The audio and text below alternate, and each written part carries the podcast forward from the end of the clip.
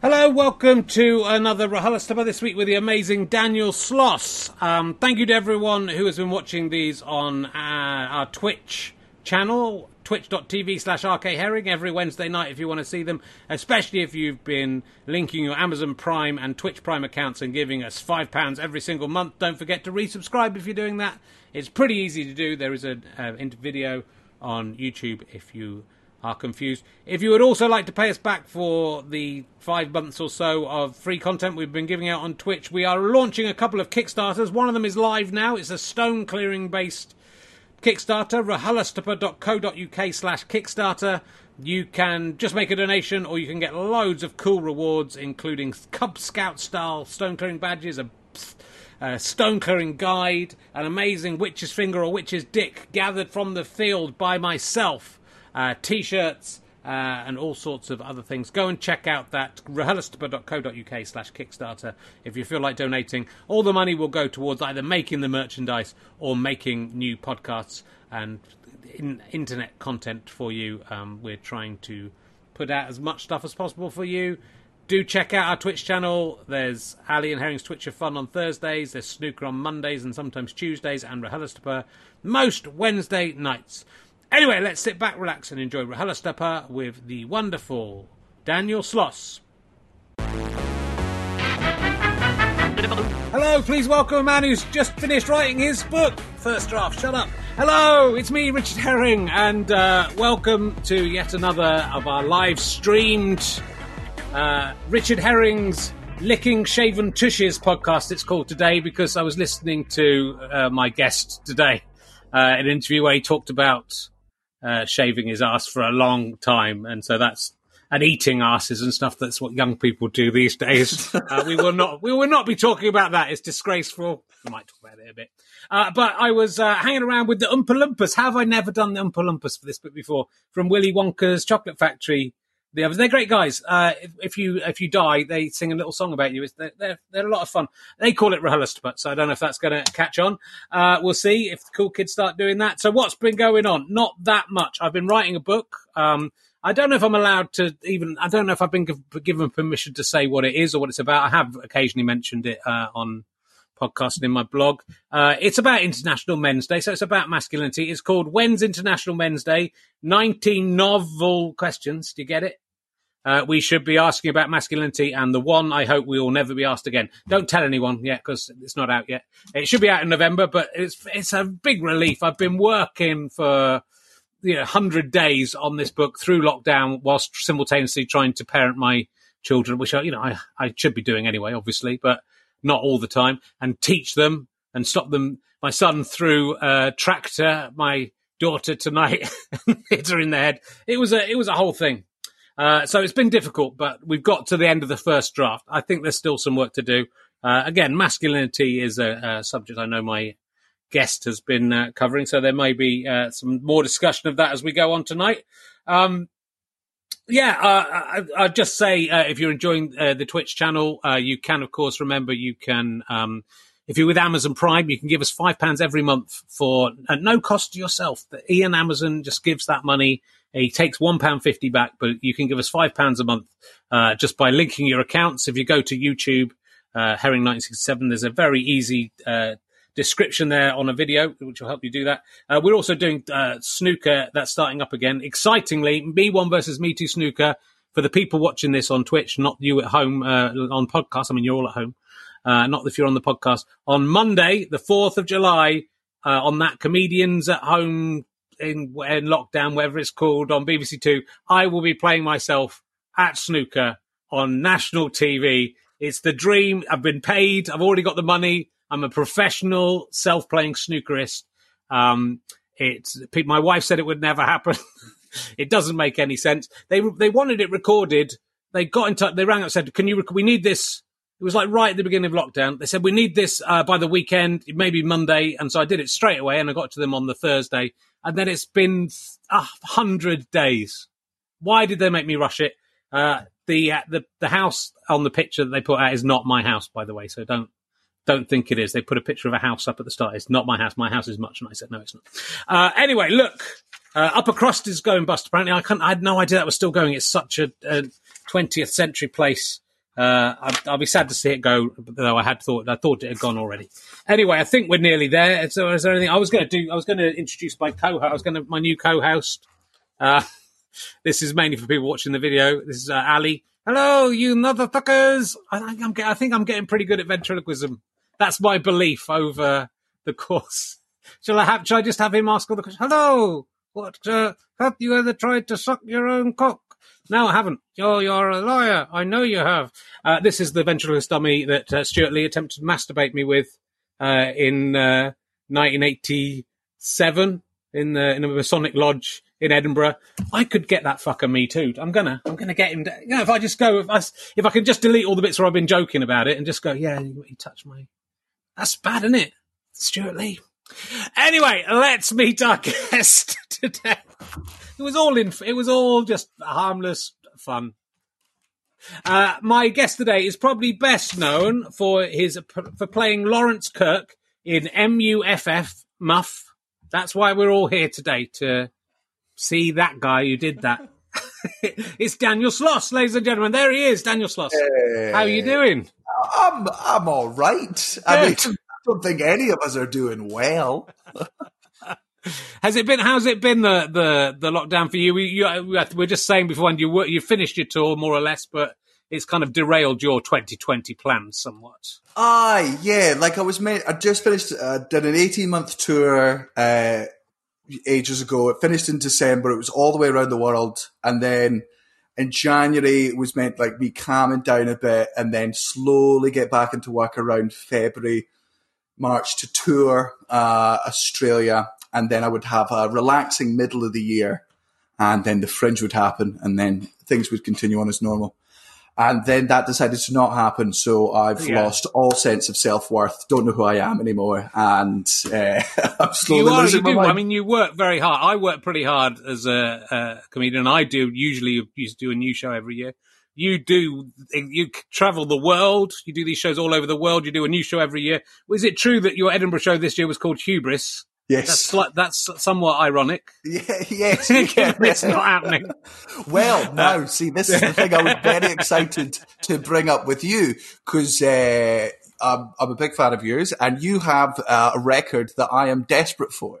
Right. Uh, you've done, uh, and correct me if I'm wrong here. You've done how many fringes in a row have you done? Uh, I'd say I don't think it was. I think there was always a couple of, uh, out. So I think um, probably the most I did in a row might have been 14 or 15, something like that. So you, I think you might, you, are you there? You're nearly there. You're not quite there. You're no, see, um, um, um, this will be my, uh, I think my 12th and the, but the, the problem with it is obviously there's no fringe this year. Yeah.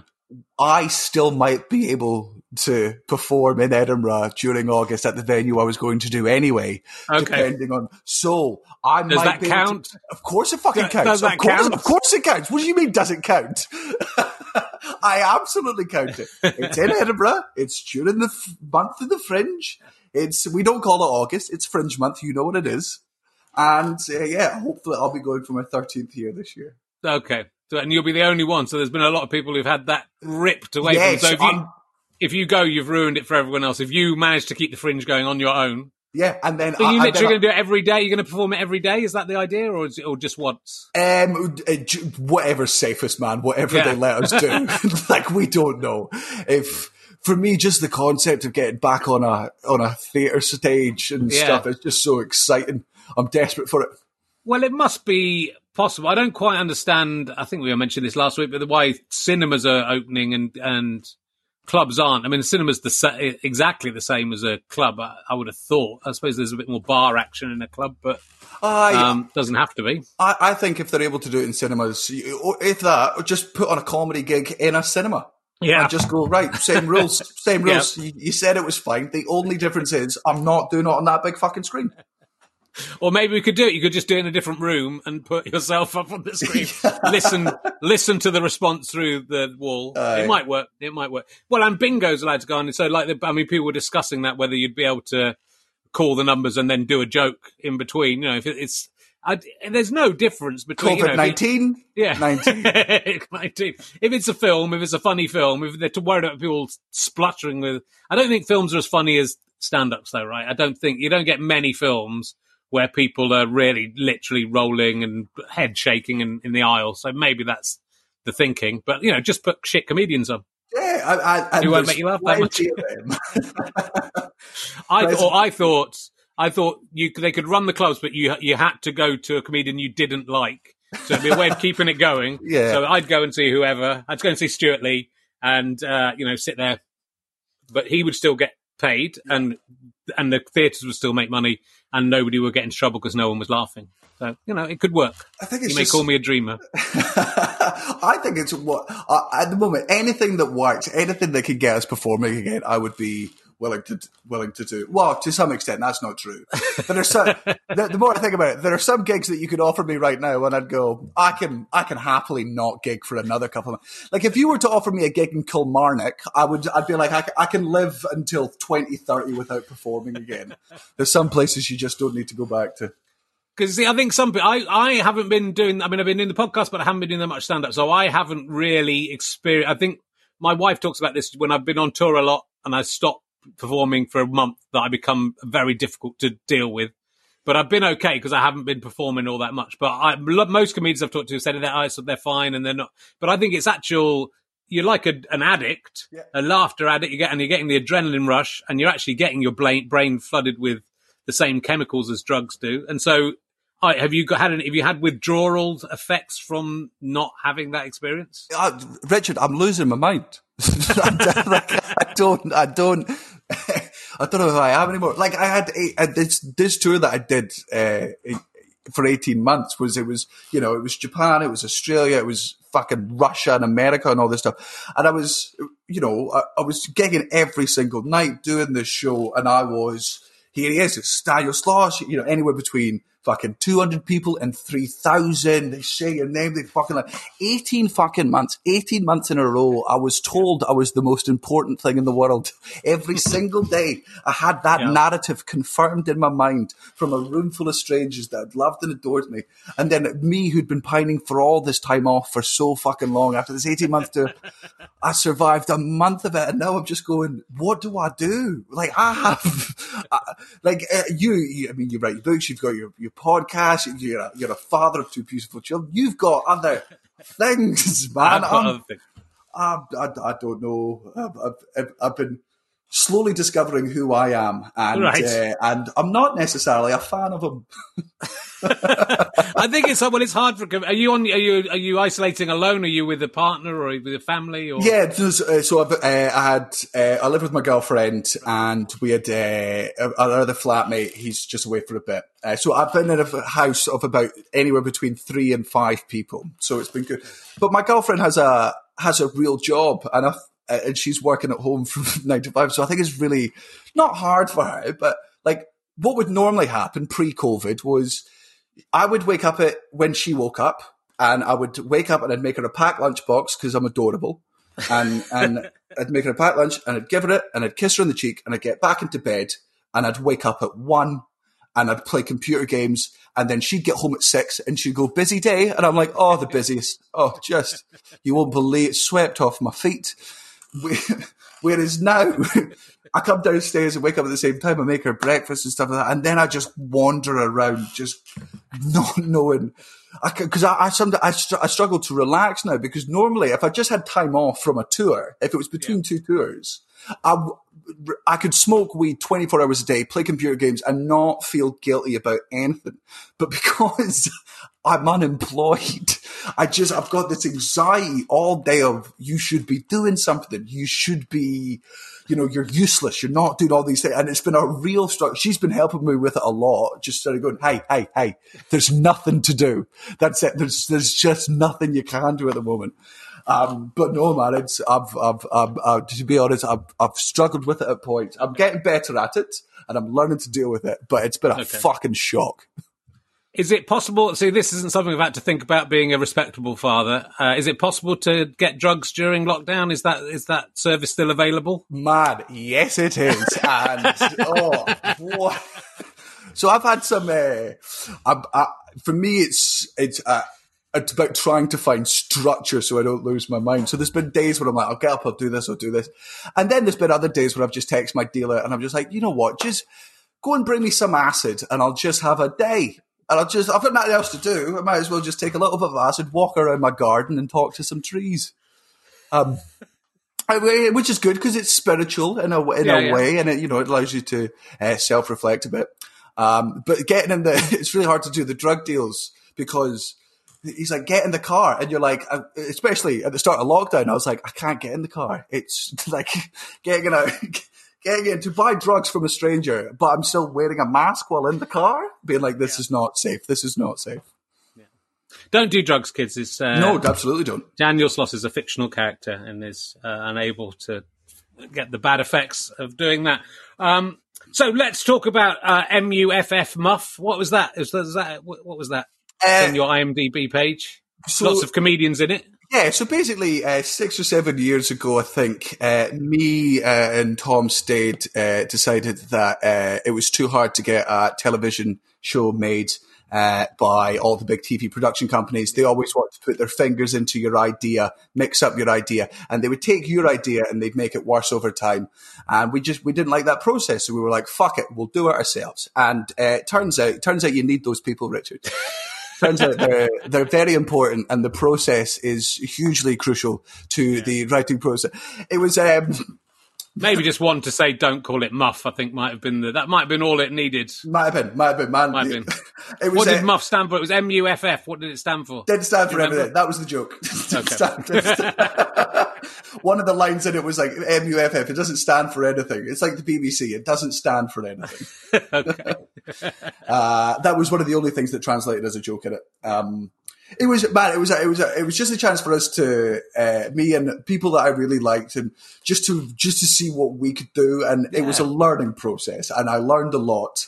and it was that I'm not the best at writing. and that if you want to film six episodes of something, don't do it with a quarter of the budget and half the time. Yeah, well, yeah, I well, I did something with as it occurs to me. I tried to. I got a budget of hundred grand together to try and make six, uh, six episodes, and it's too much. It's still much too Hundred grand. We we got yeah. five. Did you? Yeah, yeah. But a hundred, but like a hundred grand wasn't. You know, I did it through Kickstarter, and it was very. Thank you to everyone who contributed. I think it was okay, but it, you just realise how yeah, it's the it's the time. You know, I was so I was I was writing it for, for free, so I wasn't getting paid for writing it. No think, uh, but um, you know, so that's the thing. You need the time to sit down and, and, and write it properly. And I think when you're trying to do some something quickly, it, sometimes it can work, sometimes it can't. The other uh, potential credit I was going to uh, pick up on, which I have heard you talk about on another podcast now, just just the last minute. Uh, you were on Robot Wars, right? Yes. When yes. you were when before you were when yes. you were a child. I mean, you were a child when you were started doing comedy as well, but even yeah. before then. Yeah. So I, tell me about Robot Wars because that's very exciting. Oh man! So I mean, this is OG Robot Wars. Uh, back when Craig Charles uh, um, hosted the original season, uh, me and my dad watched it on TV, and just one of those bonding moments where, about it was gladiators but with robots. And for my nerd dad, he was like, "This show is brilliant." So him and all of his uh, nerd mates at work, they were like, "We've got to enter in on this show." Um, so they they entered it like three or four times, and they did quite well. In season two, they were on the uh, everyone. You had the robot had to be like a hundred kilo max, right? Yeah. So the a lot of people would go, okay, so we're going to put an axe on it and we're going to have that go down. The axe is about 20 kilograms, it's got to do enough damage. So they put all, they would lose a lot of weight to the weapons of what they were using. Whereas my dad and his friends, a bunch of like nerds and psychopaths, were like, just put all of the weight into motors, right? Yeah. Because Matt, it doesn't matter if you've got an axe. If I hit you at 30 miles an hour, your thing's dead. Doesn't matter. Doesn't matter what robot you build. If I hit it at 30 miles an hour, it's fucking dead and that was their plan, and it worked for the entire. They, anything they went, they plowed through. They still hold the record. There was one part in Robot Wars I don't know if people can remember, but the house robot called uh, Matilda. She was yeah. She looked like a triceratops. She had a chainsaw on the back. She had little flippers on the front. In season two, there was a thing called Joust. So it was like she came up one side, you came up the other, and there was a arena that you had to try and push her off or stay on for as long as you could. And she weighed twice as much as any other robot because she was a house robot and my dad's robot took it off in three seconds because it went at 30 miles a fucking hour through this thing. Um, but we got we got our asses kicked in the when we started fighting other robots. Our lack of weapon d- Yeah. didn't didn't work in our favor. You could just run away though if you're going at 30 miles an hour. Just just exhaust the other Well, until they run out of petrol or whatever they operate on. The batteries, I suppose. Uh, yeah, well, man, some of them, I mean, you, it was, it was, man, as a kid, it was the best place in the world to be because it was in an aircraft hangar, right? Okay. And it's just all these fucking nerds, man, and they've got all these amazing robots, and there's there was such a sense of uh, community because it was. Every single person in this aircraft hangar had been bullied all the way through their childhood, and they were just in an aircraft hangar of their own people, man. It was like this was nerd culture before nerd culture. This was before Com. Oh, it might not have been before Comic Con, but it was. Oh, I loved it as a kid. I got an extra week off of school because, like, Yeah. one week we got my dad's robot got knocked out, and the reason it got knocked out is because he had a weapon on it that was illegal. He'd uh, he'd gotten the diamond encrusted blades that they use on oil rigs for like digging through miles and miles of rock, and he just stuck that to the front of a robot, had it spinning backwards, and we're like, "Fuck it, that'll win." So we take it to Glasgow for the uh, the tryouts, and the robot we're against has to be swept off of stage. Like destruction happens. But that was when it was in Glasgow, so it was the Glasgow crew doing it. They're like, "That's fine." We then go to London. We rev the thing up backstage, and one of the health, uh, health and safety people they put my dad in a bulletproof fucking chamber to start it. And the second it started going, health and safety were like, honestly, we don't know how you got this. This is illegal to own.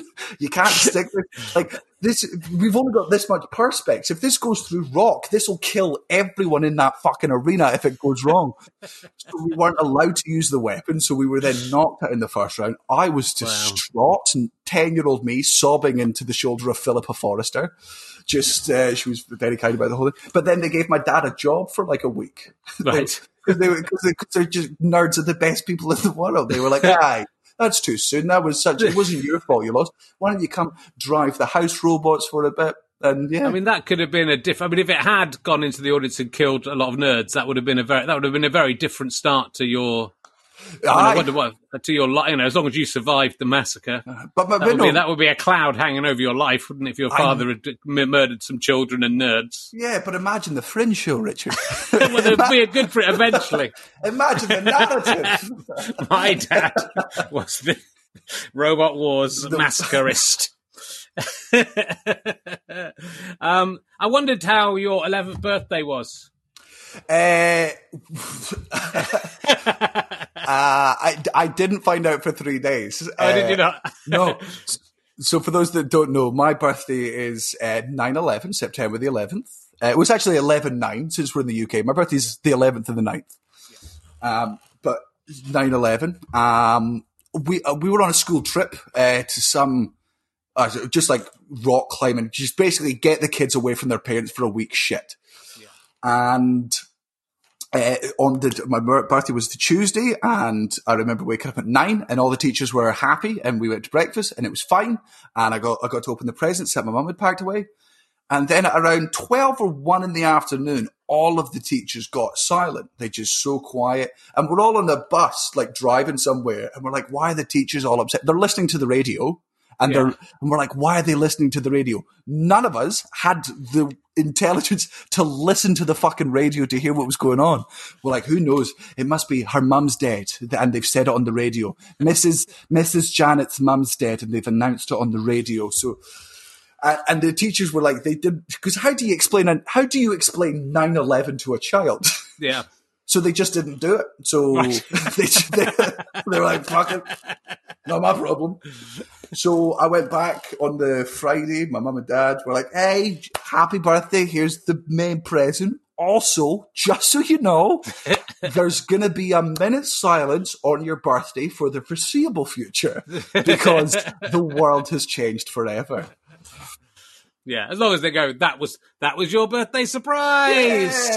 Yeah. The worst thing was that's what I wished for. Of all the years I wished for a PlayStation and I didn't get one. The one year I wished for 9/11 and it happened. Oh, okay. Well, you know, I'm never going to forget your birthday, so that's uh, that's a that's a good thing. I'm not going to send you anything, but I will never Never, Forget it. Never Um. I was surprised to find that you were born in Kingston upon Thames. That's disappointed me. oh, it disappoints me every day too. Yeah. Um, But are your parents English or are your parents Scottish? Scottish. So Okay. uh, my That's uh, allowed then. Mum's from East Kilbride and my father is from Thurso. They met at Edinburgh University and they fell in love.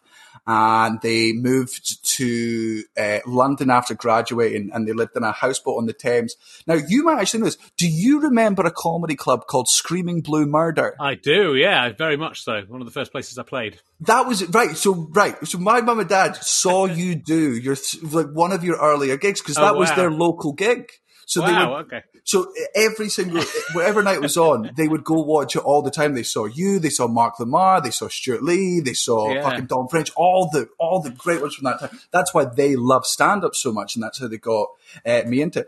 So they're down there, and then my mum doesn't have a job at this point. She's got her PhD, uh, and my dad has got his programming job.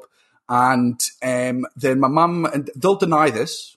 They uh, they accidentally conceived me uh, they will they'll be like, "No, you were intentional. I wasn't because they lived on a houseboat on the Thames, and if you intentionally, while unemployed, have a child while living on a boat, you're not allowed to be a mother." I just like, um, so I was born then down there, and then at the age of four, um, I had the I had a Cockney accent.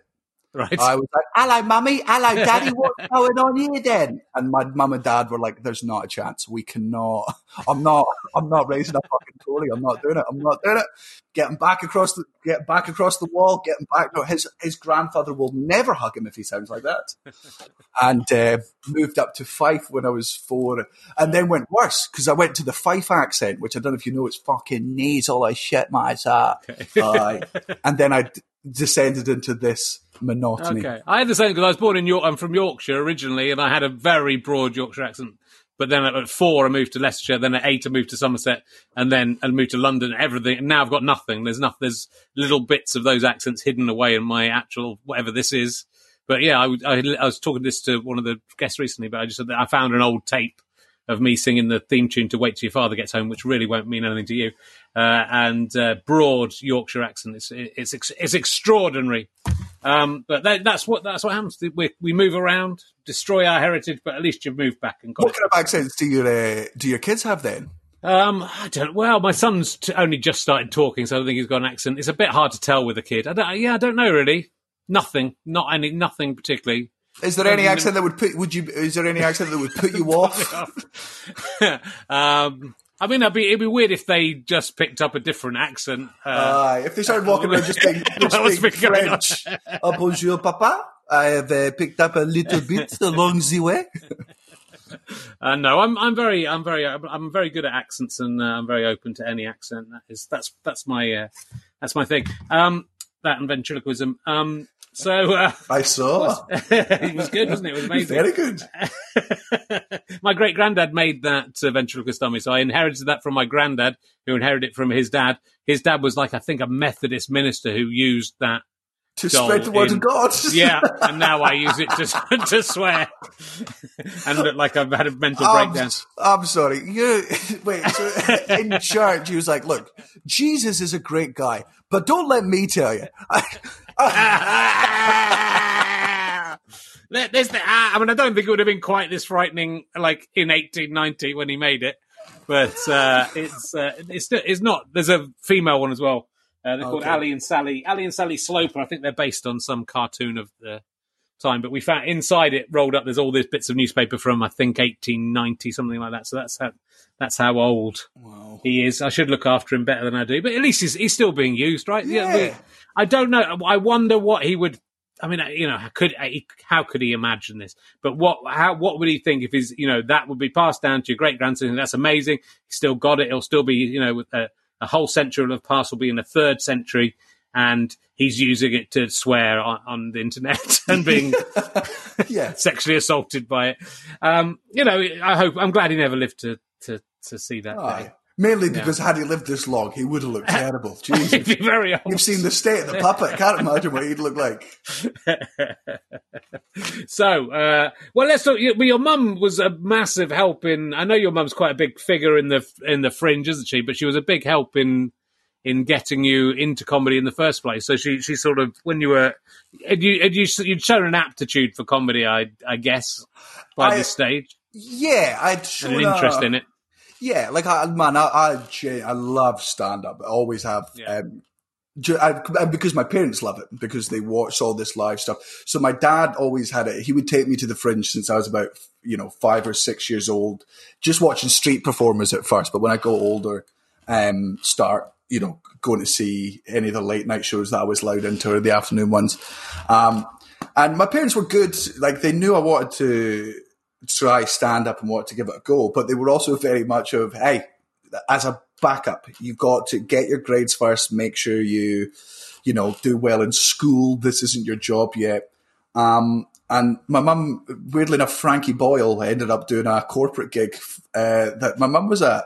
And my mum is very confident. She's an extrovert. She's very friendly. She, and she just did that standard mum thing. She's like, my son thinks he's, he's, he's a good, he's, he, he thinks he's funny. He's a big fan of yours. You should teach him. And Frankie was kind enough to go, you know what, sure, here's my email address. and Wow. so, yeah, 16 year old me emailing Frankie Boyle, asking him all these questions like, how do you write jokes? What's the best way to do this? And Frankie's response was essentially along the lines of, I can't be arse answering these, just come and hang out with me. So I got to hang out with him during the fringe and he introduced me to all these people. So that was like a good, and also helped me get my first gig at the, uh, the stand. Right. Oh, that's good. It's, it's well, it's nice that that works. I don't want people trying that though, so don't try that with me. Don't, oh yes, so, Yeah, uh, yes. don't- also, don't try. Don't get your six. I'm not going to help. I also don't pay it forward at all. I also, I've not. I get emails all the time. Hey, Daniel, big fan. I know I'm busy. I can't. It's there's so many some things going But on. you do, you know, you get emails like that, and I respond to them. But I th- it is quite. Uh, your mum must have done a good job on uh, Frankie to make him like She actually. has, she has very large breasts, Richard. Is that what it was? And, and for the people that are like, that's a bit of a uncouth comment to say. Allow me to explain. I know my mother has uh, large breasts because I went to high school where I was bullied for the size of my mum's chest by both pupils and teachers. So um, Wow. um, it's not new information for me. well, that's oh, if there's any mothers out there with very large breasts, then no, Yeah. I would. That's terrible. Frankie Yeah. was a terrible, terrible man. uh, so let's well let, let, before I forget, let's talk about. We were talking about lockdown and gigs. Let's talk about the gigs that you've got coming up. This is in July for the people watching this in July. yes. Uh, you've got you've, you've got uh, coming up. So you do. You've a few people have had this idea of doing drive-in comedy gigs. So can you explain to me what this is and how this is going to work, Right. and if it's going to work? What? I, who knows if it's going to work? This Yeah. is the as as the guinea pig. Don't know. So I mean, you know the, the we know drive-ins from American movies and stuff. Yeah. You know, especially horror movies. You should drive your car in; it's on a big screen. You can tune into the radio, and you get to watch it from the safety of your own car, so you can canoodle and cavort with your date or whatever things. Um, so they're I, they're doing that with uh, stand up. They've uh, not just stand up, but they've got a big uh, cinema screen in the middle of this car park somewhere in London. Uh, people basically get to drive their car in, park in their space. Their radio station connects to a frequency which connects to my microphone. I'm also on the big screens. And, but they can also get out of their car and on an app, I'm pretty sure they can order food and drinks if they, and there'll be some service. I don't know. It sounds so interesting.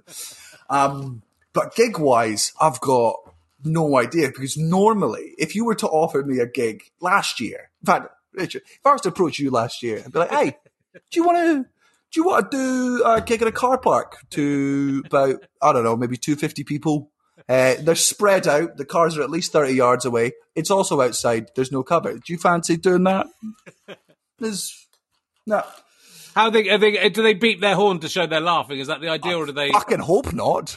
That's what I've heard people say that they're going to do. Well, the, otherwise you're getting no laugh, laughter, are you? Unless they're, are they going to open their windows and stick their heads out and Yeah, laugh? well, I think hopefully they'll sit outside and maybe you'll see Oh, that. sit outside the car. Yeah, I don't, maybe they will. Maybe it'll just be like gigging to a bunch of fucking Autobots getting heckled by Megatron up the back.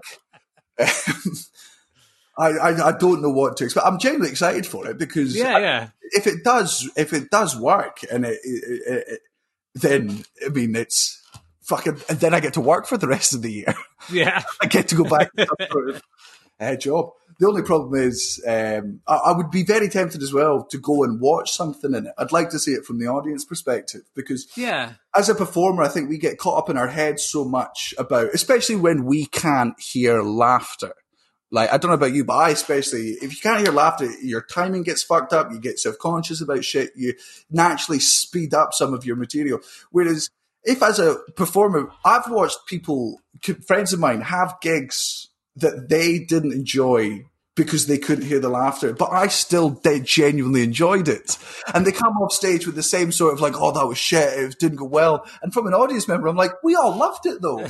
So yeah. I hope that's what it is. And well, you do get those gigs where you, you know you really felt there's you know especially on a tour you'll get like a sub the exact same material you're feeling doing the same and just like a like not even a sound. You know, you're not hearing a sound, and then you'll often go, uh, you know, to people and they go, "Oh yeah, we that. What a brilliant show. We loved it." And you cut, and there was, you know, the night before, people ah and cheering, and then just sort of silence. It's one of so the. You, I'm, I'm kind of used to performing to not very many people not making that much noise, so it's it's it's all right for me. I think it'll be okay, and I think it's I think it's interesting. I think just getting that ability to be on a stage and just do it, I think you might find it's okay. I yeah, and, and, also, man, I've done we've done music festival gigs, and some music festival gigs, especially stuff like uh, Bestival and uh, Latitude. Those gigs are brilliant, and those are technically outdoor gigs. So yeah, they, yeah. you know, as long as we get that type of crew in. Um, yeah. Also, I think another good that, that I know about this one is they've done the uh, the the free tickets for NHS workers thing. Okay. So um, I mean, there are people that I think at this point in time will laugh at anything.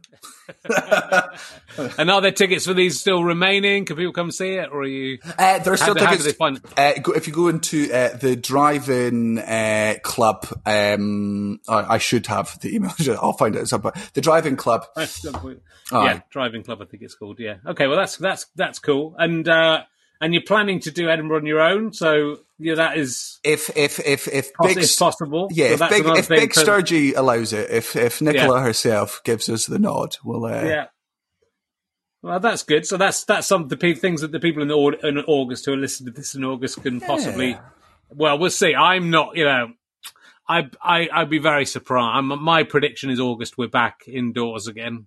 Do you that's think my so? Prediction. Yeah, I mean, certainly some of us. I think it's going to be if they manage it well, it'll be like it is as we're recording this. That Leicester has been locked down. Dirty, dirty Leicester has been locked down. Yeah. Um. Uh, but it's, uh, you know, you expect it of Leicester. That's fair yeah, enough. Yeah. Yeah. Who, um, who, else? Be be honest. Be honest. who else? We know with Leicester's gone down. Who else do we know is going to fuck it up? Um. Let me have a little think about. I, I think I don't trust Leeds. They'll fuck. I think. I think Aldershot is definitely going down. Yeah. I, I, think Aldershot might have had the coronavirus this whole time. they were the epicenter that we didn't just know been, about. they've just been going for a long time. Um, Wolverhampton. I mean, oh, again, yeah. Wolf, Wolverhampton, you wouldn't notice if it had been ravaged by an apocalypse. Um, but yeah, there's there's a few places, and I would I you know I don't know I I would it would be lovely to think we're back in in clubs and theatres by the autumn, but I just don't know if that's realistic and whether those and that's the things they're like to you know look every day they're tweeting uh, this venue is laying off staff and that's the bit. will the venues be there when we come back?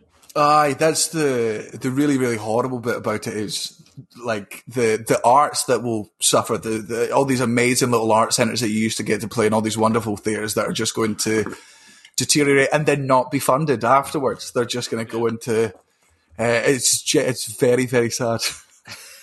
it is very sad. I, we'll see. I, I just, I mean, will it work? Just that I don't. You know, will those buildings? Will someone else just buy? You know, if it do, if everything goes to shit, you know, will someone else just buy it and then employ everyone back again? Or will someone come go, great, we'll turn Norwich Playhouse into a big yeah. theme restaurant and yeah. blah, blah, you know, will that, is that how, the, how it will work? And, and, is that why the government don't give a fuck because they just think, oh, this will all get changed into something more profitable? I mean, if you want to, if you, if you want to, if you want to get to the like tinfoil hat, this is how bastards the government are. I absolutely think it is well within their interest to destroy anything that encourages free thought, free yeah. speech, anything that involves smiling. They're like, don't do that because when people are happy, they get ideas. So I think they're loving it. The fact that the arts are dying, I think they think it's excellent. Yeah, I'm sure you. I'm sure you are correct. Let's ask you a couple of emergency questions. Um, I'm gonna. I'm gonna go for some new ones. I've been asking the similar ones all the time, so I am gonna ask you. Um, okay, this got- I'm quite obsessed with sex robots, and this just as we've come to a question about sex robots, but you know, uh, this is a uh, quite an involved one. If there are ever sex robots, as any right-thinking person hopes, would they be self-cleaning, or would there be another small robot that would clean the sex robot, or would there be a person whose job was to clean out the sex robot before the next person used it? And can you think of a worse job than that job? Well, first off, straight off, I'm going to tell you that uh, there absolutely would be people that clean the sex robots, and I guarantee you there are people that would fucking enjoy it. That would be their kink. The, the, I promise you, there are people out there who don't want to have sex with a sex robot. They want to be the ones to clean the sex robot. They want to be the one that gets to go in and collect the juices and the whatnots. Um, I. Th- cleaning a sex they they would have to be self cleaning because I mean I mean is wait the vagina's self cleaning isn't it Um, I mean, yeah, but like the, the vagina is much more complicated than any uh, robot or anything else in this world. It's a wonderful yeah mystery, isn't it? No, even science doesn't know how a vagina. yeah. they don't actually Uh, know where it is they've they the science can't, uh, they can't they confirm it They don't know what it is. So I, I think it is a little bit self cleaning, but I think uh, they do have to be clean. I think they have to be washed. Yeah. To be fair, it's like your penis needs to be washed, Daniel. Yeah. Uh, especially yours. Well, if you're cleaning, I would say for a vagina, it would probably have to have some sort of dump system. But then Yeah. if you, if for a, for Uh, a, for the robot, you mean? Or are Yes. you trying to improve the female? no, no, For- no, I think if I was God, I'd have had a dump, just pull a lever, dump just it. straight away. And then if yeah. you really want it, something, a sort of suction thing that would pull it. Pull, Yeah, pull like it a syringe, you inside. could just- Yeah. Oh, mean, if you're cleaning um, if you're cleaning a, a sex robot that has a dick and you're cleaning the dick, at what point are you cleaning a robot, and at what point are you just are you just wanking off a robot to yeah, not completion? true. There's a question for you. The That's se- a good. That's a good question. Another one. There's another one. Yes, go on. Right, so obviously with the female sex robots, they'll be programmed to fake their orgasms, much like normal women are programmed to do that as well. Um, the, but, the male ones, the male ones, will they? Would you reckon they would ejaculate? I mean, I would hope. I mean, you know, I, I mean, yeah, I expect so. Yes, I mean, I would hope so. You know, Is that uh, what, would you reckon that's an important part of it, the experience, or do you reckon they would be like, oh, you know what, that's actually the worst bit?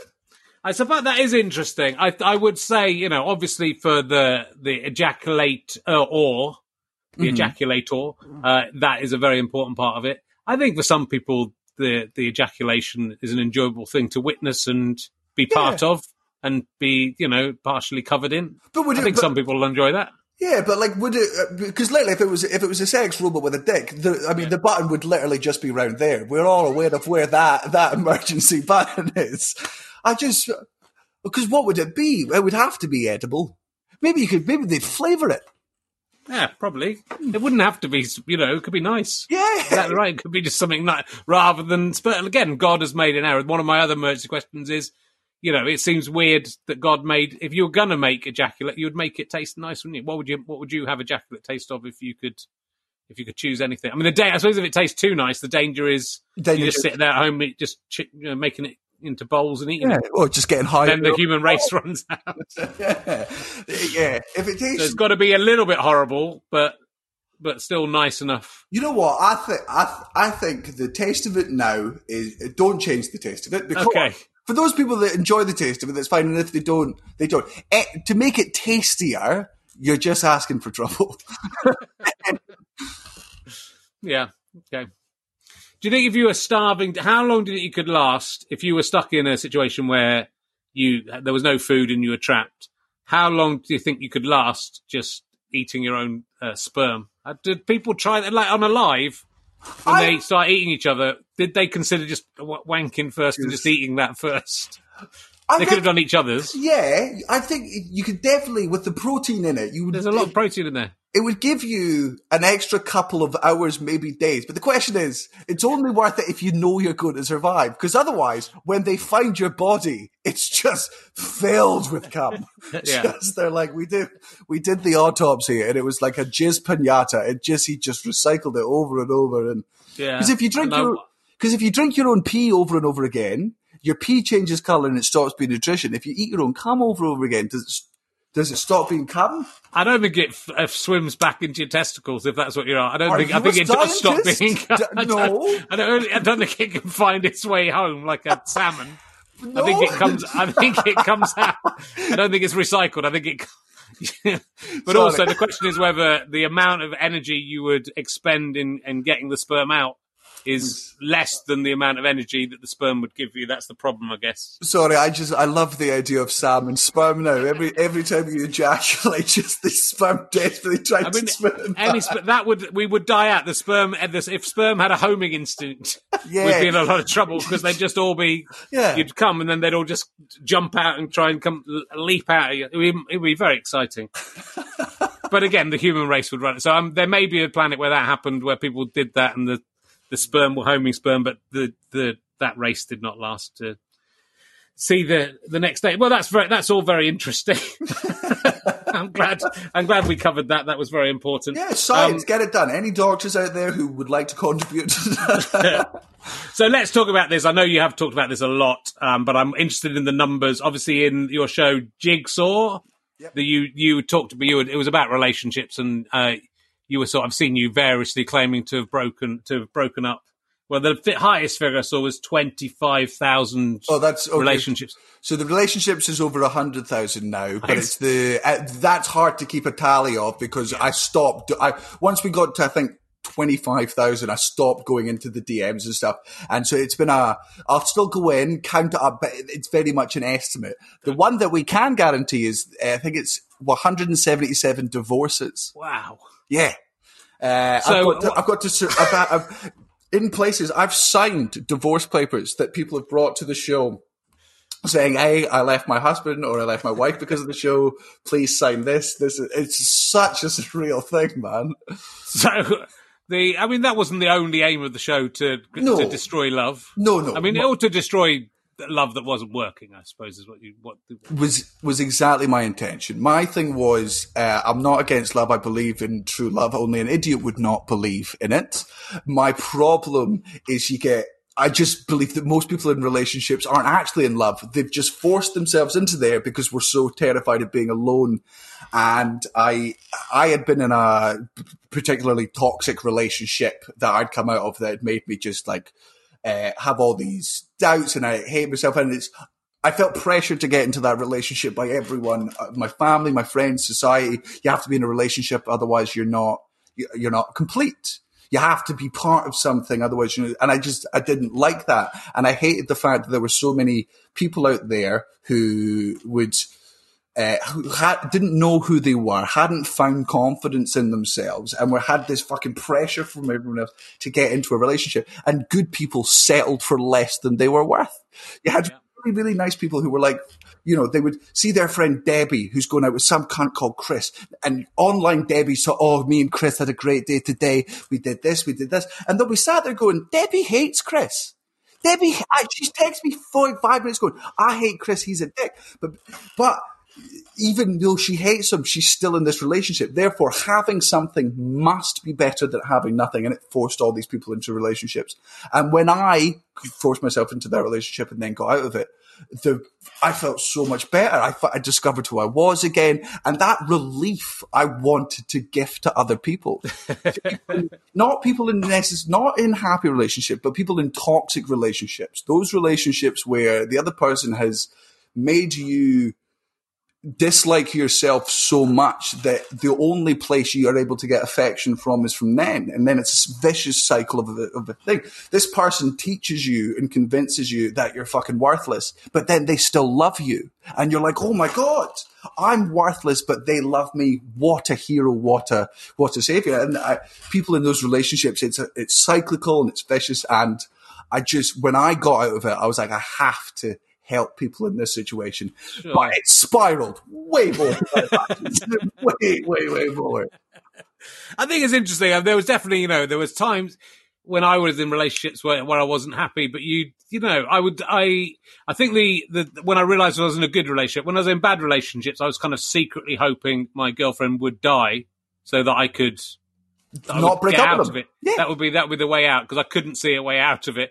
But in my now am married, and I just wish I would die. So I think that's that's the that's the definition of love to me. So you know, I don't want I want my wife to. I love her; she's amazing, but it'd be that'd be the way. That's the only way out of it now. uh, here's a here's a very very morbid question for you.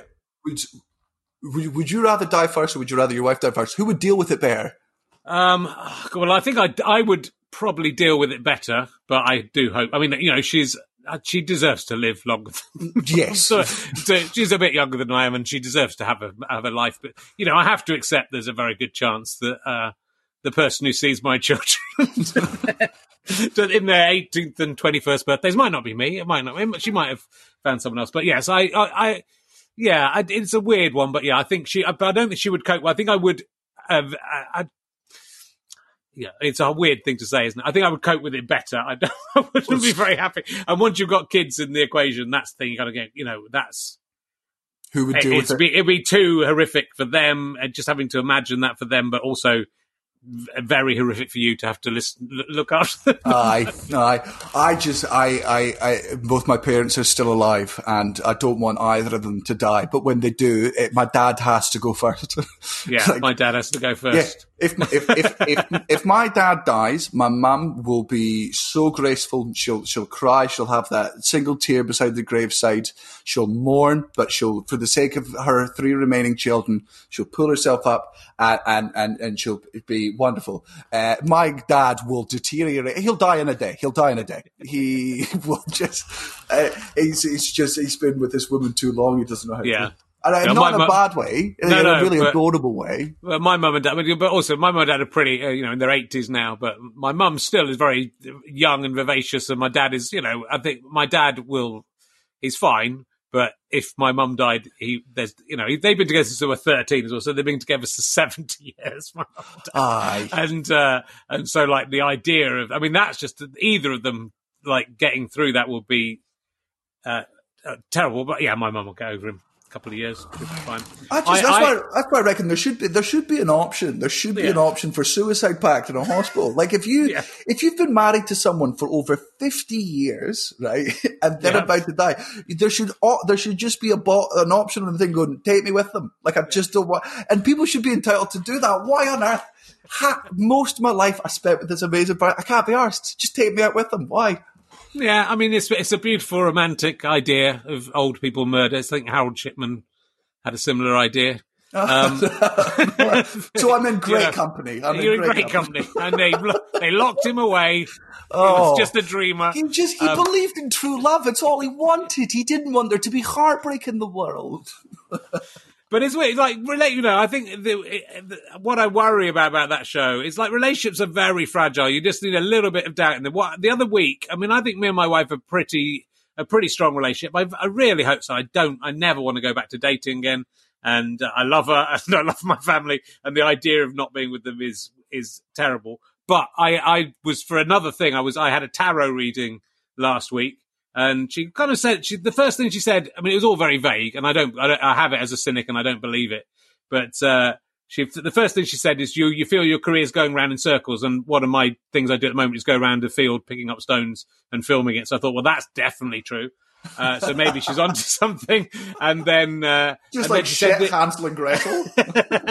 and then she said, uh, but on the relationship front, I think it's fair to say you're not in it with both feet, are you?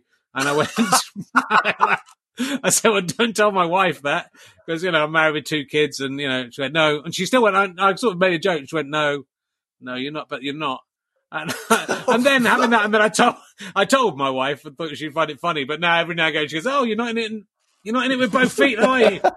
yeah, you open. With, and then I'm thinking, am I in it? Am I in it with both? Maybe I'm not in it with both feet. Oh, I, mean, I can't I believe you have a tarot reader.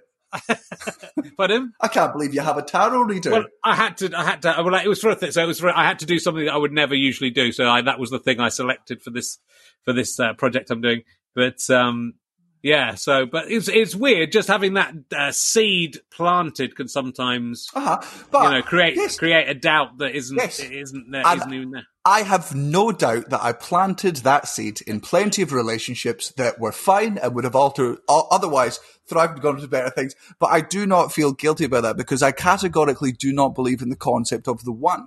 I think yeah. the concept that is so arrogant uh, that there's only one person out there good enough for you. Fuck off. There's nine people in this street good enough for me. Like it's so I, I, if if the, the real relationships, the the the strong ones, are the ones that will survive it. If if if if a comedian can break up your relationship with a joke, Yeah. wasn't that strong enough to begin with, and it was only the it was only the questions that I wished I had been asked and the doubts that I'd have in my head. Sure. Because I don't think doubt's a bad thing. I don't think it is, and you know, I don't think it's a bad thing for people not. You know, I think like in the in your twenties, I think especially you're made to feel like you should be in relationships, you should be in relationships, and you're going to find someone you'll be with them forever. And people get married, and people, you know, and it works for some people, but I, it's great if it had been if it if I'd got married in my twenties, it would have been a disaster. And I think you need to make those mistakes, but also the, the, I look back at my twenties and thirties, and the things that I did end relationships over, um, you know, were quite small things. I think Go like on. the thing, what well, I can't even remember, you know, but you'd be an- irritated by something, or there'd be something that annoyed you, or you just think, oh, we Uh, had a big argument, so that's the end of the relationship. And then you get married, and then the things you have to ride through to go, okay, Right. and you get, you get, oh, you know, you do get over. You have days where you go, God, you know, you're at each other's throats and you hate each other for thirty seconds, thirty minutes, and then you go for a walk, walk around the field and clear some stones, and you feel a bit better. Uh, but, but, but, but, I think that's that's an important distinction in relationship because I've had those arguments in previous relationships with no little moments. I had an ex girlfriend who, and this is small, but it's like she would talk while the television was on.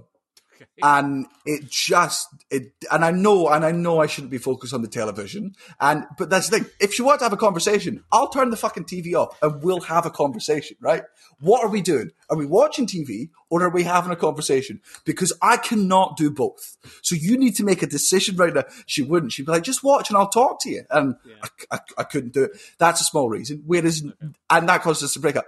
My girlfriend now if she spoke to the show it would annoy me but I wouldn't it wouldn't it wouldn't annoy me to the ends of the earth Yeah, yeah. because when she talks to me, I'm actually fucking interested in what she has to say. Well, that's the thing. I think you know you learn a lot about yourself. You learn a lot about other people. You know, I I think people should. I mean, you're not even thirty yet. You're nearly thirty, right? You're, t- you're turning thirty this year. Um, you know, you're very. I mean, you're incredible. It's, it, it's. I mean, your career is astonishing in that sense. I mean, you've you've been working for like eleven or twelve years, something like that. I guess as a professional comedian. Yeah. Uh, and you know, but even so, that's the the level you've got to because you're you're. I mean, I don't think never know if people in the UK know to the extent it is because you're playing in, in big theatres all around the world. You've been on all the American chat shows, Conan O'Brien. You're on, on all the Yeah. time, and Yeah. you know th- that's a that's a pretty big deal that not many UK comedians have got to that level.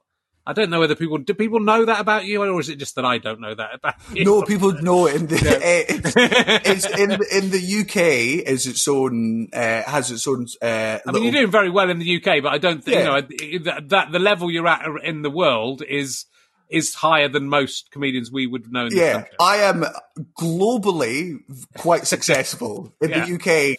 I'm reasonably. I'm more successful globally than I am in. But no, no. But it's, it's just England. It's just England. Scotland have always done well in because they'll Yeah. support their own. Um, England's getting on board, and I don't mind that because, like, with the English scene, the English comedy scene, the British comedy scene is exceptional at the moment. Like it really, really, truly is. And that's why there's so much good stuff on television and why the competition is much more fierce. And that's why I'm less n- known here. I was like, fuck it. I'll go be famous in Russia. but there's a big, you know, I get there's a, there's a big comedy scene in Russia of English speaking comedy, right? Because I've I've had I, I you don't know, know you're not you're not performing in Russian, I'm presuming, or is it translated? and it was translated. So we Was went, Okay. yeah, in uh, in in Moscow. So uh, there was they some of them the ones that were not fully fluent in English had the show live translated in their Wow. ear. Um, that was a weird gig because there was Do a you get to pick the guy who's doing the because the guy who's translating has to have a have a certain comic flair, surely, to to pull it off. No, no, so we didn't. But the, no, so this was so. Before we get to Russia, I mean, they sent through the entire. The Russian government's like, right, what are you going to say? What are you going to say while you're in Russia? Now, the show I was doing, I was doing my show X, which was about uh, toxic masculinity and uh, sexual assault and male compl- complicity. Uh, and it just had a bunch of jokes in it. But they were like, write it all out and let us know what the topics are about. And I had some pro gay material in there, and my thing was, I'm not cutting that out. Like that's I'm not. I, if I'm I'm doing the full show in Russia, I'm not editing the show for you. If you don't want the full show, none of it's coming. So they sent this translator to come see the show when it was in Vienna, and we're paranoid as shit at this point. We're like, he's he's from the KGB. They've they've sent him to come and listen to the set, to go back to them, to let. I mean, was a very highly educated Russian man, fluent in like seven languages. Was so was so interesting, so amazing. Was the, knew the nuances between words and languages, and he was so good to talk to. The entire time he was talking, I'm like, "You fucking KGB, I know what you're up to. You're you're, you're texting Putin right now. You're like, he's doing pro gay stuff. He's anti-sexual assault. He's all this." Um, and uh, we. Uh, we got there and he translated, and it seemed to go well. They laughed. Mm-hmm. They laughed three seconds after I'd said the thing, so it was. Yeah. Uh, but I don't. I don't know if he actually said the thing. I, he could have been exactly. Like I could, I could have been doing my bit where I'm like, and gay marriage is important and all this stuff. And he was like, and he's just said he's talking about how great God is and how beautiful Jesus' beard was. Oh dear. Well, that's that's very very exciting, and yeah, I mean, I've, I've had a few shows uh, abroad, but um, other people doing them in different languages. It's a very weird, uh, very weird experience. But yeah, yeah, well, so um, and I was there's uh, one of your shows on Netflix now. I think a couple have been on, and and X is on HBO. Is that right? So that's yeah. so there's, um, uh, Dark and Jigsaw are available on Netflix, oh, and, on yeah, Netflix. and X are on X is on HBO. So I watched Dark today, which is, I mean, I think it's um, it, it's a, a, very interesting show. Which obviously you talk about um, your your sister in this show, which is a very uh, personal moment. Uh, but I think it's it's well, it, it's interesting interesting that the, the I'm interested in kind of the disability and the way comedy can, uh, you know, discuss disability. And you you have this, this discussion in your in your show. Your, your sister was disabled yeah. with cerebral palsy, uh, and you know that that I I mean I'm very fascinated with that because I've, I've had big discussions about disability. I'm involved with Scope and um, uh, and you know, and I've had some run-ins with comedians about about their disability material, which sometimes is good and sometimes bad. And there's obviously great uh, disabled comedians, but it but is that idea that you you some people feel you shouldn't even joke about that subject, um, and, and, it's it's very well uh, balanced this that part of the show in terms of you're sort of tricking the audience a little bit, and you're talking about your sister in the present tense and. Uh, and I, being, I, wanted, and, I wanted them to go through when my sister died yeah. when I was eight years old, it was a shock. Man, I didn't. My parents, I think they knew uh, when Josie was born. The doctors basically said that she would get five years, uh, and she got she got six. So my parents knew that she had a life expectancy, but I didn't. No. So when it was revealed to me that she died, man, it was a proper shock as an eight year old. Like I was, I didn't you know, and I wanted my audience to go through that because because of the shock and because I had to deal with it that's how I developed that sense of humor uh, because it was, it was shocking. It was horrible to come to terms with it. I was sad, but there was still funny things happening. And, and even though that moment was sad, so much of my sister's life had been, you know, she was, she, she laughed all the time, man. It's all she did. She, and it was a laugh that fucking, uh, lit up a room. And I would, I would go back into school and i it was, it, for me, it's dehumanizing to say that you can't laugh at these things. Like, if you're making fun of disabled people, absolutely. If they're the if they're the victims of the joke, then but that's the case for all jokes. If you're going, you, you, fuck you, fuck you. But if they're incorporated in to not laugh, look, disability can be fucking hysterical because it's weird. Like they, they're not in full control of their limbs. They're not, eh, depending on the type of sample, they interpret things differently. Josie would laugh at random point, the most inappropriate fucking times in the world. That's funny and it's uncomfortable and other people getting uncomfortable makes it, it, it, it funny. I just think it's so uh, important to, to not, if somebody says don't make fun of me, fine, fine, absolutely. But I do not agree with don't make fun of them. If somebody doesn't want to be made fun of, they go, me, don't do that, and then will not. But this idea of you shouldn't make fun of these people, I'm like, those people can tell me. Yeah. And I, and I think also it's valid to for you for you yourself to cope with something terrible in your life via humor, right? Which not everyone has to do that. Not everyone has to have jokes about a, a, a, relative dying or whatever. But if that helps you, and it obviously helped you, and I don't know where Robin Ince obviously, I don't know if you've read his recent book about uh, what makes comedians comedians, but he has this, you know, as that observation that a lot of comedians have lost uh, a mother or a parent or a sibling or whatever in childhood, and that whether that I mean, a lot haven't as well, obviously. But whether that is the is the catalyst that turns them into comedians, or whether they you would have been a comedian anyway. But I think so. Que- yeah. Oh, I, I, I, no, I do agree. With, I do agree with the, the tragedy. You, there's different ways they react to tragedy. You yeah. can go to humor, or you can go the other ways. I also should clarify. I don't think the other ways are bad. One of the mm. things people often get wrong is if your way of dealing with a tragedy is to laugh about it, that's absolutely fine. Other people's way might not be. So if you make a joke about something, let's say your mate's granddad died, right? And you make a joke about it to try and make them feel better, right? and that uh, you make the joke and the other person gets upset you don't get to be angry at that you don't get to be like it was just a joke yes it was just a joke. Your intention wasn't to upset them but the consequences were that you did. And that's the bit you have to deal with. Yeah well, it's you know, but comedy is all about context, isn't it? And that's what you know, freedom of speech is all about context. And and these people saying you've got to be, you're not allowed to say anything. You you know, you're not allowed to say some things in certain situations, and you would accept that. you'd accept that about other. There's things when it's inappropriate to to start shouting. You know, we all know not people. to yell the word bomb in an airport. We all exactly. know. We all know that you don't yell bomb in an airport. You can, you can, but there are consequences to it. Yeah. But you you are you've been you know you're you're interested in covering the big subjects, and you know you've you you've talked about um, being unsuccessfully groomed. That was it, and you're talking about you're talking about masculinity in in the in the show X, and talking about and Me Too and things like that. And, so yeah, dealing yeah. with the, my uh, one of my close friends was sexually assaulted by one of my other friends. Obviously, he's not a friend anymore.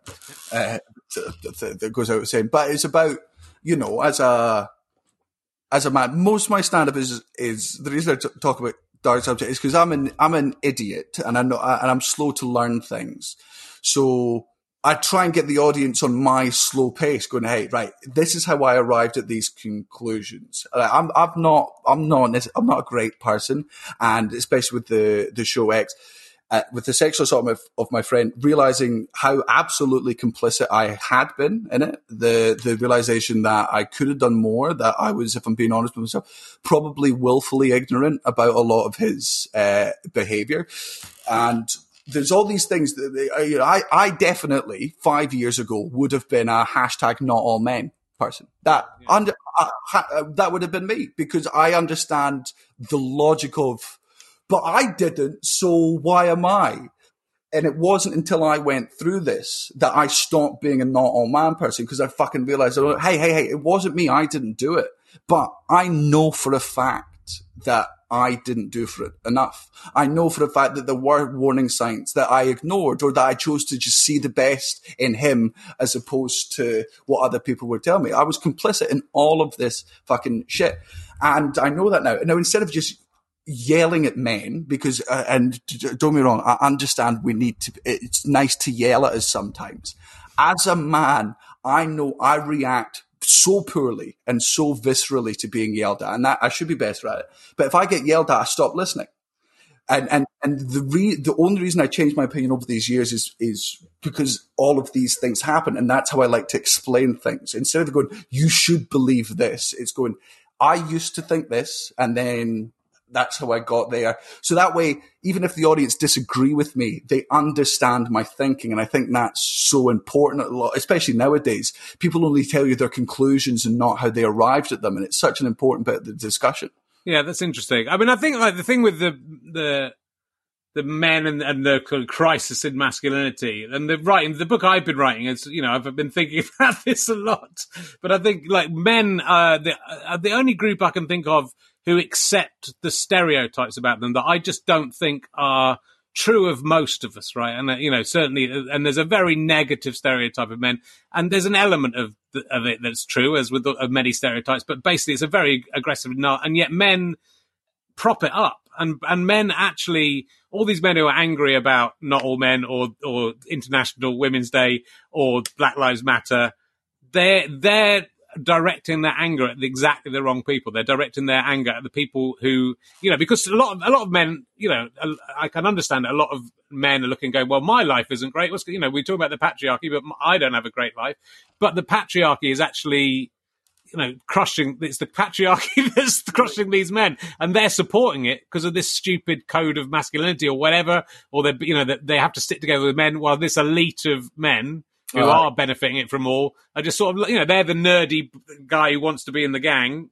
All those guys, and they're not. They're just being laughed at as well. And so, if they knew, I think if if if they could just make that realization that the enemy isn't uh, immigrants or black people or women. It's the immigrant. The, it's the enemy. Is the is the the elite that's keeping the system. Well, the system. And and if and what they don't understand is equality means equality for, for everyone. So you know you fight against you know, International Women's Day wants equality, but what about men, where men are unequal? Are uh, not equal? Yeah, that that would be that would be sorted too by yeah, the equality yeah. thing we talk. Yeah. So you know, but it's but it's I think it's very interesting to hear you say the things you said and the things you said in your um shows. Also, I was listening to your latest uh, podcast with Kai Humphries, which is is, is great. But you know, you're talking about the the Black Black Lives Matter thing, but it's interesting to see two guys working it out, right? I think you know, and and again, uh, Kai being, I think, quite honest about his journey to realizing where where he'd been wrong in the past about those sort of things and getting there, and you know, and and I know Kai a little bit, and like he's a you know he's a very regular he's a regular kind of guy, the kind of person you say that's yeah. that, ah, that yeah. the kind of people you know. If you were a patronising idiot, you might go, "Oh, he's that, that he's that kind of guy." He's not. He's a, he's a very yeah, but he's a very thoughtful, intelligent guy, and he is you know he has come to the correct realization about yeah, and it, t- it took a Black Lives Matter.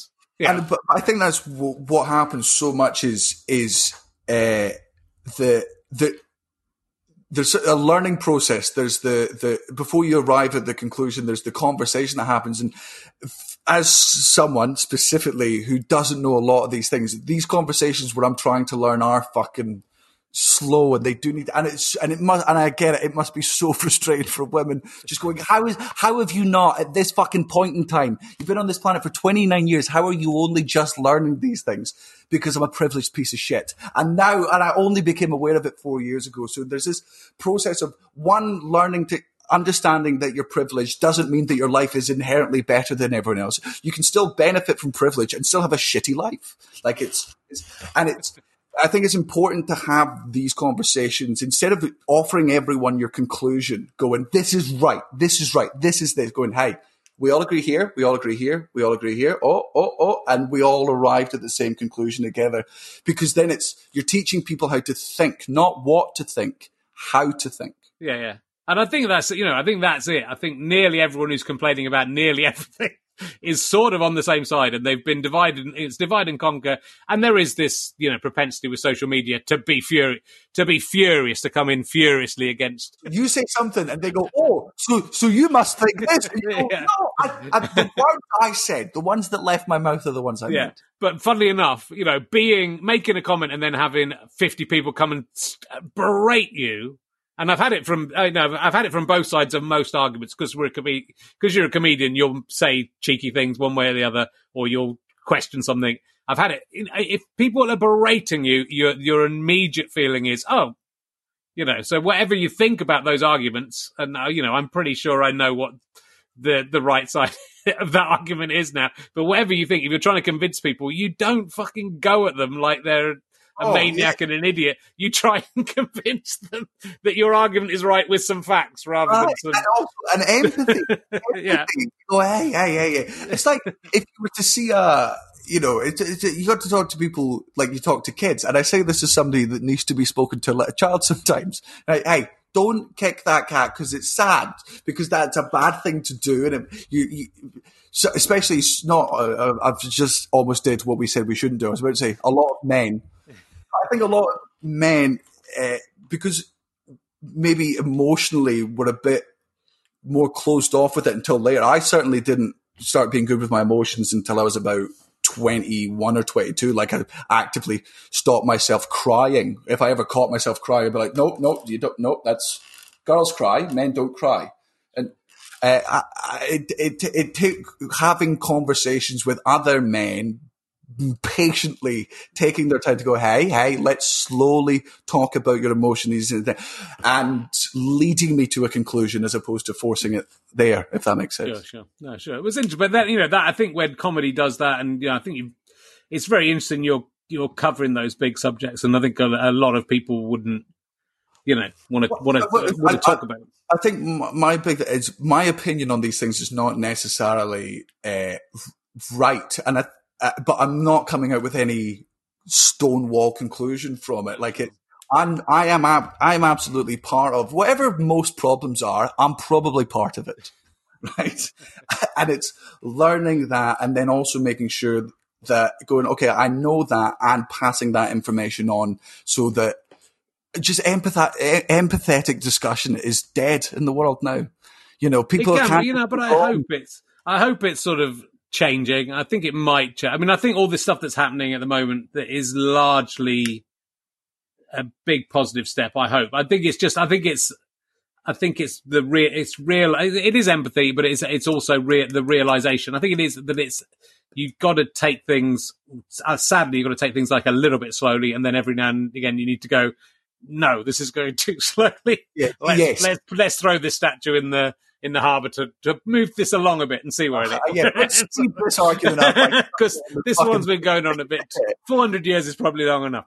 Um, so yeah, it, well, it, well, it, it's good to to be covering these big subjects. Look, we're we're uh, we're running out of time. Um, so is that the, what, these drive-in clubs? Uh, is this week? It's this weekend, isn't it? As we're, as yes, we're this weekend. So if you want to go and see some live comedy in London, is it all in London or is it in uh, London? Uh, uh, if you go to the the drive-in website, uh, they've got other, they've got movies on. They've got an actual drive-in thing. They've got stuff for kids, right. and they'll be expanding. So it's all cool.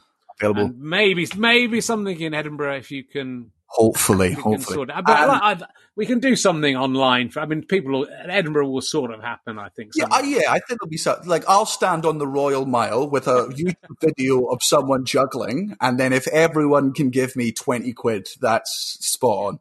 Okay. Uh, I also have a book coming out on the 3rd of November. Okay, good. What's what's that about? It's called, Ev- it's called Everyone You Hate Is Going to Die. That and, very uh, true. And yeah well, that's going to make well. We'll look out for that. Thank you very much. Good luck with everything. I hope we're back in the the clubs and on tour and around the world uh, very soon. In in Russia again soon. uh, thanks very much for your time. Uh, we'll be back next week uh, with um, Jo Caulfield. Next week, we've got if you go to richchain.com, uh, you can click on uh, my face and find out who the upcoming guests Ah, but uh, thank you very much, ladies and gentlemen. The amazing Daniel Sloss. Thank you. See you. Goodbye. See you very soon, everyone. Goodbye.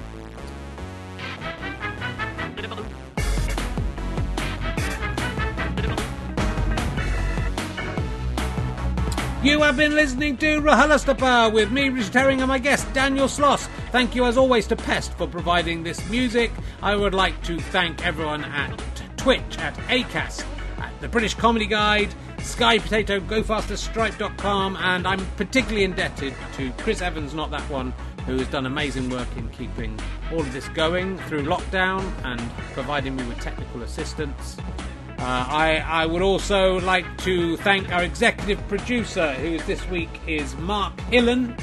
We called him Mark Villain because we like we like to think of him as a villain, even though he was providing money for us to make this. I don't know why we were so rude to him. I take it back now. This is a Sky Potato Fuzz and GoFasterStripe.com production. Head to rhlstp.co.uk slash Kickstarter to join in with our stone clearing Kickstarter. A snooker one is coming with all sorts of wonderful Panini, Punani sticker albums and a glamour shot of me 11 and much, much more for your enjoyment um, and membership cards as well as there was with the Stone Clearing one.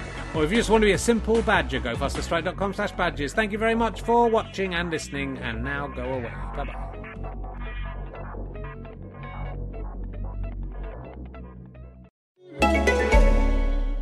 From the cinematic universe of J.J. Abrams comes the space strategy game Star Trek Fleet Command. Be the commander of your own missions Customize your fleet of starships. Assemble a crew of new and familiar faces. Choose your weapons to prepare and lead your crew in epic battles. Every moment counts in these real time battles. Boldly go where no one has gone before. Star Trek Fleet Command. Download free today on the App Store or Google Play.